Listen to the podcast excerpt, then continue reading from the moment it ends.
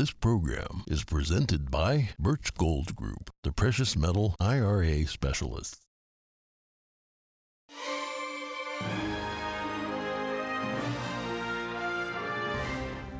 Good morning. In today's headlines, the Department of Justice plans to have workers monitoring today's elections. However, not everyone is open to the idea. Democrats make a final push for the finish line with rallies in several states. President Biden predicts his party will keep control of the Senate, but expects the House to be tough. We have highlights from yesterday's events. Kari Lake visits the southern border to discuss the impact of the unfinished wall. She speaks about her plans for border security. Former President Donald Trump took a trip to Ohio yesterday to lend a hand to U.S. Senate candidate J.D. Vance. He says he's got an announcement to make next week. And Elon Musk tweets an endorsement of a Republican Congress. The successful entrepreneur is calling for a balance of power.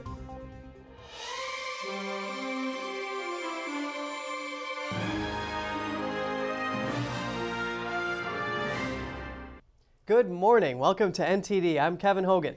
And I'm Evelyn Lee. Good morning. It's election day this Tuesday morning, November 8th.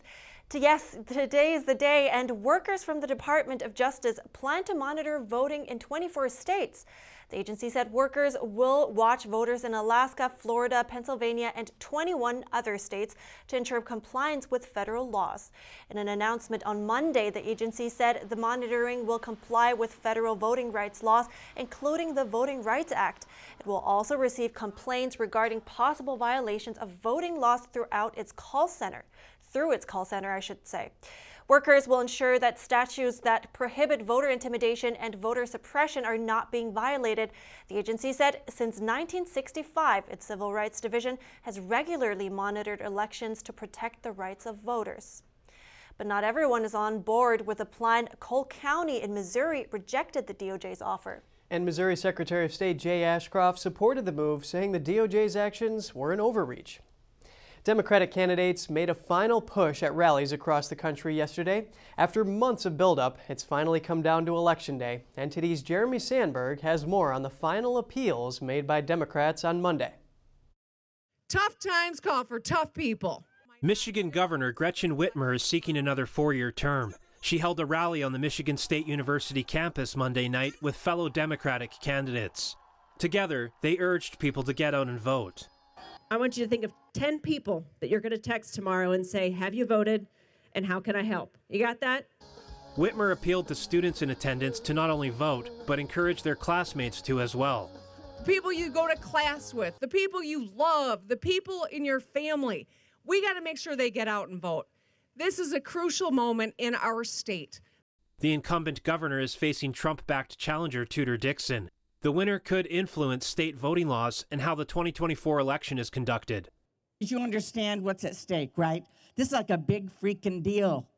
Over in Nevada, U.S. Transportation Secretary Pete Buttigieg stumped for incumbent Senator Catherine Cortez Masto. Some folks are thinking, look, this high minded stuff about rights and freedoms and democracy in the future sounds great, but uh, right now bacon is $9. So we got to talk about cost of living issues. So let's talk about cost of living issues. Cortez Masto sounded confident of winning her reelection bid. Because we know when we turn our voters out, when we vote, we win. When we vote, we win. Absolutely. But her race against Trump endorsed challenger Adam Laxalt has been close. The seat held by Cortez Masto is seen as one of the most likely to flip. Democrats are also facing a tight Senate challenge in New Hampshire. Retired Army General Don Bolduc has been giving incumbent Senator Maggie Hassan a run for her money. Both candidates held campaign events on Monday. Senator, this is what Granite Staters look like. Hassan is considered one of the more vulnerable Democrats since her narrow win in 2016. During her campaign, she has highlighted her work on the bipartisan infrastructure law President Biden signed last year and the CHIPS Act meant to boost the American semiconductor industry in August. People are concerned about inflation, they're concerned about their individual rights, and they're concerned about democracy. Bolduc served 10 tours in Afghanistan and commanded special forces in Africa. The retired general defeated 10 Republican opponents in the primary. Jeremy Sandberg, NTD News. And President Biden made an appearance in Maryland last night. Biden was there to support gubernatorial candidate Wes Moore.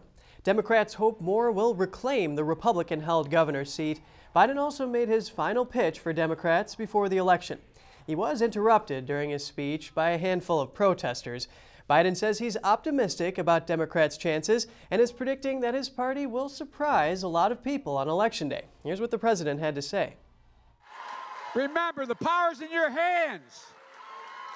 You're one of the reasons why I've never been more optimistic about America's future. Look, America's reasserting ourselves, leading the world in the 21st century. As I've traveled this country and the world, I see great nation because I know we're a good people. This election is not a referendum, it's a choice. It's a choice between two very different visions of America. Reporters questioned Biden when he returned to the White House after last night's event. The president gave a blunt assessment of his party's chance to retain control of both the House and Senate. Biden says he thinks Democrats will win the Senate, but the House will be tougher. As to what governing will be like if Republicans take the House, Biden says it will be more difficult. The president's late campaign strategy has been to stick mostly to party strongholds. He's opted not to stump in more competitive territory where control of Congress may ultimately be decided. President Biden's approval rating has slumped in recent months. He's now sitting at 39% in the latest Reuters Ipsos poll. And in a final push before the midterm elections, Florida Governor Ron DeSantis campaigned in Hialeah, Florida yesterday.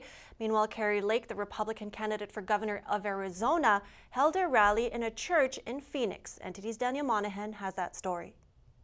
So, are you ready to go out and get us a big election victory? DeSantis highlighted his record of keeping Florida open during the COVID epidemic. He says Florida was the number one U.S. destination for international tourism in 2021 with 45% of inbound travelers. On taxes, DeSantis promised relief next year for commuters with a 50% road toll reduction. He then outlined planned savings for families. For families, we're going to do permanent tax free all baby items diapers, wipes, clothes, strollers, cribs, tax free. Don't want you to have to pay taxes on that. While referencing this year's national testing results, he said Florida students ranked third in the nation in grade 4 reading and fourth in grade 4 mathematics. DeSantis also discussed the CDC's recent adding of the COVID vaccine to the children's vaccine schedule, promising that any COVID vaccine for kids would be a matter of choice as long as he is governor. Out in Arizona, Kari Lake had a question for those in attendance. If we won't stand up at this moment and protect our children, who the heck will, guys? Lake accused her opponent, Katie Hobbs, of sponsoring legislation to begin sex education in kindergarten. She says it is essential to get what she calls groomers out of schools. On education, Lake called for a dual track plan. Her vision is that after 10th grade, students will choose either a path towards university or a vocational school. On crime and homelessness, she called for tough love. God did not envision any one of us living on the street with a needle in our arm. Blake Masters. Meanwhile, at the same rally, Republican Senate candidate Blake Masters discussed the fentanyl crisis. He says that 2,000 young people have died in Arizona in the past 12 months due to fentanyl overdoses. Masters then criticized the Biden administration for soaring inflation. What's the second thing that Biden canceled right after the border wall? The pipeline. Why would you do that? He also blamed Senator Mark Kelly for rubber stamping Biden policies that he says have doubled prices at the gas pump and made everything else more expensive. Daniel Monahan, NTD News. Republican candidate for Arizona Governor Kari Lake visited the U.S. Mexico border to discuss border control. Joining her were U.S. Senate candidate Blake Masters and sheriffs from two local counties. NTD's Flinders Kingsley has the story. Kari Lake says she intends to finish the border wall started in the Trump era. The former news anchor says to do this, she will suspend environmental rules among other approaches. We're going to do a number of things. For starters, we're going to take back this material here.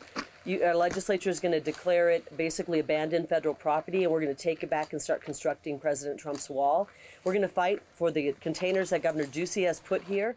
Lake says after being apprehended, illegal immigrants will be returned back across the border. She says finishing the wall will slow down illegal immigration.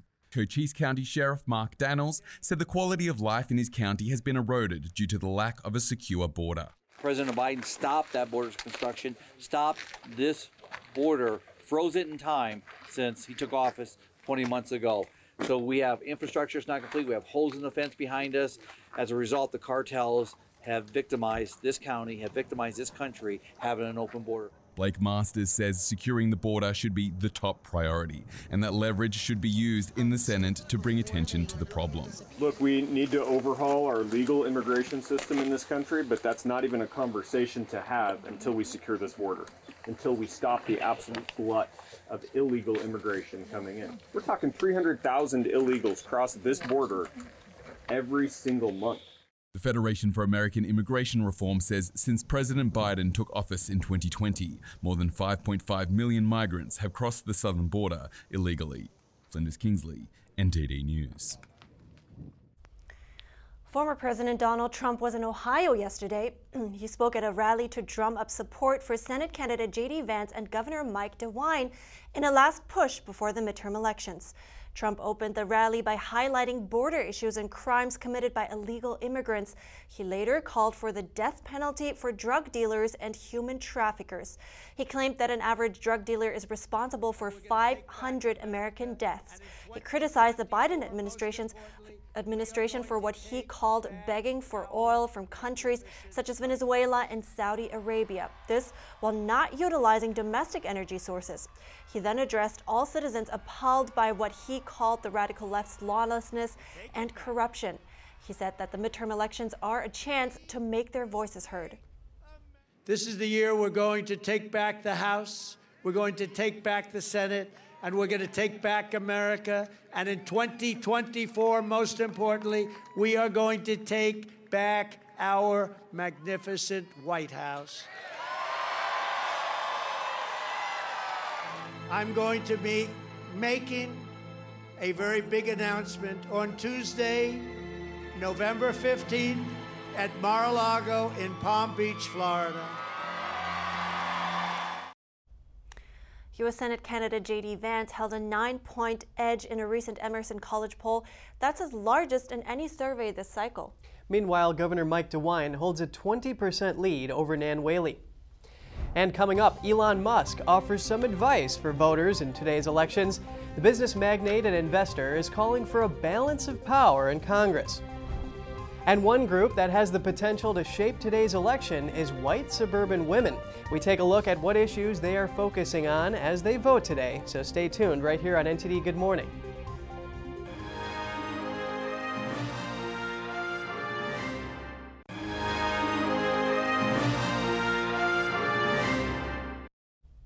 Welcome back. Elon Musk tweeted out some advice for voters in today's election. The Twitter chief says since the White House is occupied by Democrats, independent minded voters should vote for a Republican Congress.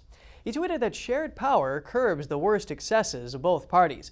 He went on to say he would be open to voting Democrat in the future. He, the, the, Twitter thread concluded with the billionaire stating that independents decide elections, as hardcore Republicans and Democrats will not change their party affiliation. Musk's endorsement comes as little surprise. Earlier this year, he posted a cartoon showing Democrats moving to the left, which put him closer to conservatives. In May, he said he could no longer support Democrats and would vote Republican. And as we know, the party that wins the House of Representatives picks the Speaker. In CNN exclusive interviews, Representatives Kevin McCarthy and Nancy Pelosi made their pitches to voters. And for the first time, Speaker Pelosi said the attack on her husband could affect her decision. Control of the U.S. House is on the line today, and the winning party will have the power to pick the House Speaker. If we win the majority, I'll run for Speaker. Representative Kevin McCarthy of California is minority leader now. Here's what the Republican says he would do in the top job. First thing we're going to do is make sure an economy that's strong. I think the first thing you'll see is a um, a bill to control the border first. The first thing I'll ask the president not to call half the nation idiots. Incumbent House Speaker Nancy Pelosi gave this message to voters last night. A vote tomorrow is a vote to defend our democracy. For the first time, she has opened up about the attack on her husband October 28th. She says she wasn't there when the intruder broke into their home because she was sleeping in Washington. I hear the doorbell ring and think, It's five something, and I'm thinking my children, my grandchildren. David DePape is charged with attempted murder for the attack. He has pleaded not guilty. For me, this is really the hard part because Paul was not the target, and he's the one who's paying the price. Asked if she'll retire if Democrats lose the House. I have to say my decision will be affected about what happened the last week or two. I'm Amy Kiley reporting. We've already zoomed in on the top concerns among black and Hispanic voters. Another group that has a potential to shape this election are white suburban women. They helped create the blue wave in the last midterms. I found out how things are looking today. We're bringing in Tamara Farah for more. She is a senior advisor for Parents Know Best. Good morning, Tamara. Good morning. Good to be with you. It's really great to have you because obviously you're in contact with a lot of parents. So I want to know about suburban college educated moms. In the last midterms, they were very significant. And the, these mid, uh, this midterm election, they are considered to be swing voters. Now, I want to know from you, where do you think their vote is going? Yes. Well, you know, first of all, that Wall Street Journal poll that you are referencing um, you know, their biggest concern and why they've moved 27 percentage points away from Democrats since August, which is mind blowing. Um, but they're they're you know really concerned about the economy and inflation, and that really those really are the top two issues in this election. However, when you look at the polling of parents, and we know there's at least a considerable percentage of suburban women that are parents or probably have school age children, so we know that this is is a very big deal. And I and I agree with the GOP that the parental rights and education uh, concern is a sleeper issue in these midterms. So just want to share with you a few polls on that. Uh, you know, education used to take a backseat, really, in in most uh, races. And we are seeing that a Harris poll shows 83% of voting parents say it is more important to them now. And even the National Parent Union poll, and they are, you know, they they are center left, but they, you know, they did a they did a fair poll, and that poll indicated 82% of parents say they are extremely likely to vote in this election, reflecting their desire for change. Um, parents are very concerned, 62% of them, that schools are, uh, know, whether or not they have the ability to provide a quality education for the kids, um, quality teaching, quality in instruction. I would say I'd love to see some studies done on how much time is being spent on woke cultural issues rather than good old fashioned academics. Um, ACT scores are the worst in 30 years. I mean, this is mind blowing. These are the lives of you know the future leaders in this country. Um, things are not looking good in education. So, apart from education, what are some of the other top concerns that parents tell you about? You know, it really is education, and and when you look at another poll by Heritage Foundation, um, it speaks to the curriculum, as I just alluded to that a minute ago. Uh, so they polled voters uh, in battleground states and parents there, and including independents. And they don't want schools teaching children below fourth grade about sex, kind of like the, the law that just uh, passed this last year in Florida. That's where people want to see things go sexual preferences or gender identity, and that it should be instead left up to the parents to discuss those topics. So I think think this is what we're seeing. More and more people are understanding uh, the, you know, again, the woke agenda in schools around SOGI, sexual orientation, gender identity. Um, and there's, I mean, there's a lot of stories too coming out, very disturbing, heartbreaking stories. Our family knows of a young woman who shot herself in the face committing suicide over gender confusion.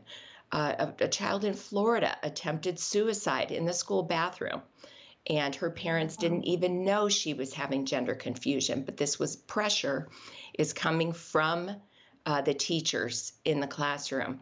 Well let's see and find out. Well thank you so much for your uh, insights tamara farah. I really appreciate it. Thank you for having me. It was great to be with you Coming up, a family that doesn't let difficulties stop them. They are determined to show the world to their son despite the challenges it brings, and also help other parents in the process. And the Houston Astros' second World Series title was celebrated by more than a million fans in downtown Houston. We'll have the details when we return.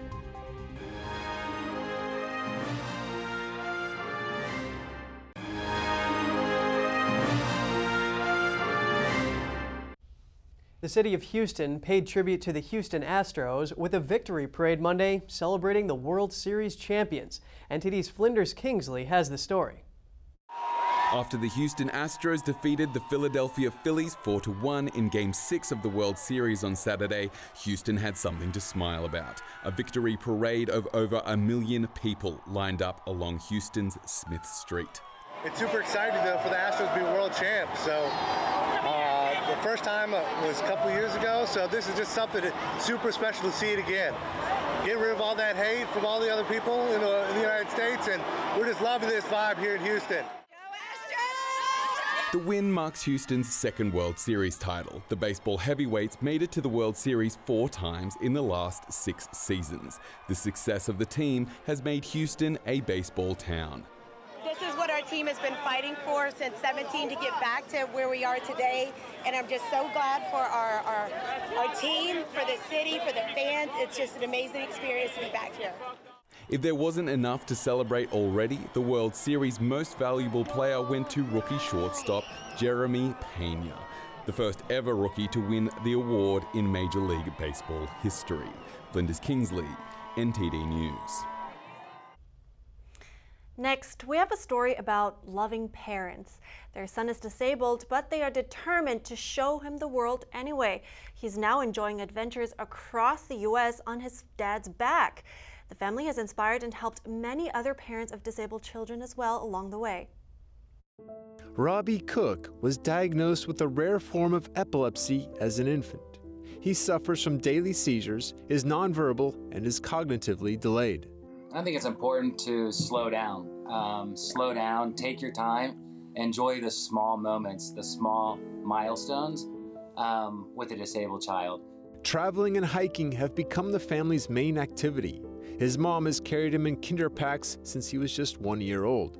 But with Robbie outgrowing what the mom of three could physically carry, Robbie's dad, TJ, stepped in to take his wife's place. The couple had a normal pregnancy with Robbie, who was born full term at 39 weeks. Raising Robbie, we've learned to be flexible, um, to plan things, and he has such a good attitude towards life. Like he can have three seizures in a row and be stuck in a hospital for a week and he's still smiling and giggling and just wakes up every day and chooses happy. So for us, I mean, the first few years were so hard and we were so sad all the time. And then we were like, if he's happy and he's content in this life, all we can do is just be happy too and just try to kind of jump on his train. When Robbie was six months old, he had a seizure at home and was rushed to the ER. He was put on medication and sent home. But three months later, the little boy had his second seizure. Further testing revealed infantile spasms, and Robbie was put on 10 different medications, as well as a high protein diet for the course of the next year. But sadly, no amount of information or treatment stopped Robbie's seizures. Tomorrow's never promised. And I think that that's something when you have a medically complex child and you talk to doctors, and like we were told he would probably would make it past five. Um, with daily seizures the way they are, he's at an increased risk for SUDEP, um, which is essentially it's kind of like SIDS for people with epilepsy. It's sudden unexpected death in epilepsy. It generally happens in sleep. Um, so we knew that his tomorrow was never promised. In the past two years, the family has visited 13 states and 27 national parks. But accessible travel isn't easy and takes a lot of planning. Robbie's parents schedule their visits around appointments, medical supply deliveries, and prescription refills. Documenting their adventures, the family hopes to show both their good and their hard times. So I think that with our social media, we've started to build a community of other medical parents that are in all different stages. Not only us, but other families we're utilizing. I'll ask a question and everybody answers. The videos have amassed inspiring reactions on social media. They've created and grown a community of parents in a similar situation to theirs and have been a massive source of inspiration for others caring for special needs children. That's awesome. The family actually got a camper from a children's charity that helps children with critical illnesses. Now they plan to see as many places as possible with it. Yes, and Robbie's mother said she wants Robbie to see all that the world has to offer, and they're planning to push any limitations for as long as they can. And because they need to bring a large amount of supplies, the camper usually tur- actually turned out to be a really convenient solution because, as you can imagine, accessible travel isn't easy and takes a ton of planning. Oh, yeah, and the family intends to blog all the locations they visit and share the information with other parents of disabled children. Wow, that's amazing. Well, what can I say? There is really no limit to a parent's love. And that's where we're wrap- wrapping today. NTD will have a special coverage on the election starting 6:30 Eastern, so tune in for that. And as usual, feel free to write us at goodmorning at ntd.com. Thanks for watching. I'm Evelyn Lee. And I'm Kevin Hogan.